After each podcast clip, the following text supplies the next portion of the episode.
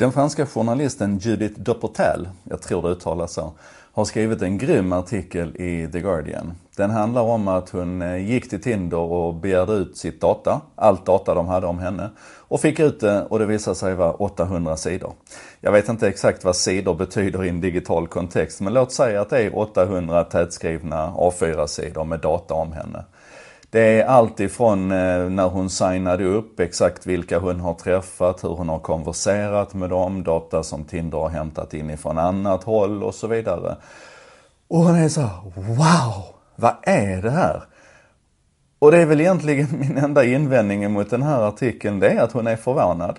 Det är väl klart att Tinder, om de ska kunna leverera en kvalitetstjänst, samlar in det här datat om henne och, och att det behövs och att de måste bearbeta det för att kunna leverera den kvalitetstjänsten. Och det är viktigt att betona att det är ingenting här som indikerar att Tinder har brutit mot något avtal eller gjort någonting olagligt som de inte borde få lov att göra. Sådär. Utan den här datainsamlingen om henne, den är, den är juridiskt okej okay och den har hon signat upp på när hon skrev på deras användaravtal. Vilket vi alla läser och så. Ja, ni fattar.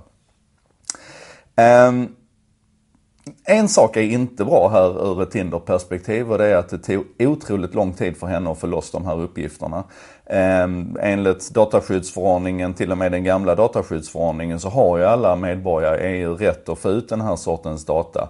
Och då behöver man naturligtvis i organisationen rutiner för att hantera det. Så skäms på er där Tinder. Men det som jag egentligen tycker är ett, ett lite större bekymmer här, det är det faktum att Judith blir förvånad. Att hon blir eh, jag, jag, jag, har den största respekt för att hon skriver en artikel om det och artikeln är välskriven och det är jättebra på alla sätt och vis. Men det finns ändå en, vad ska man säga, en upplevelse av lite indignation bakom liksom så här att hur, hur kan det vara att de har, att de vet mer om mig än vad jag själv vet. Och i det ligger då lite grann problemet med den världen vi lever i idag och hur vi försöker reglera det här. Jag har redan skojat lite grann om det här med användaravtalet, vi skriver på dem utan att titta. Och nu kommer det ju en ny dataskyddsförordning här i, i maj 2018, GDPR. Eh, det står väl för General Data Protection Regulation. Och avsikten i den lagstiftningen är klockren. Man vill, man vill skydda användaren, man vill se till att vi har bättre kontroll på våra egna data. Man vill kanske framförallt se till att företagen som arbetar med våra data har bättre koll på våra data. Och jag ska inte recensera lagen, den är välarbetad, den är välskriven kan man väl lugnt säga. Eh, men jag ska inte recensera den ur perspektivet, kommer det här att bli bra eller dåligt? Vad jag är bekymrad för är att vi användare är rätt så dumma i huvudet faktiskt.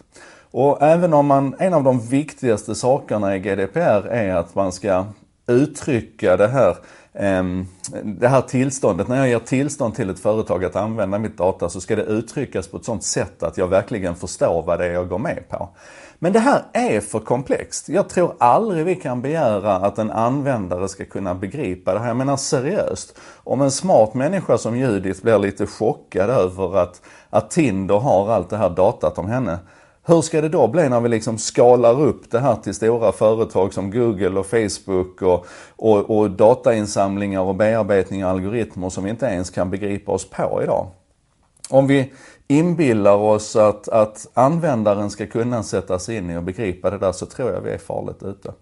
Så att vad jag nog egentligen funderar på det är om vi, om vi behöver tänka om det här med privacy och integritet och, och datainsamling och personlig data. Vi behöver tänka om det helt och hållet.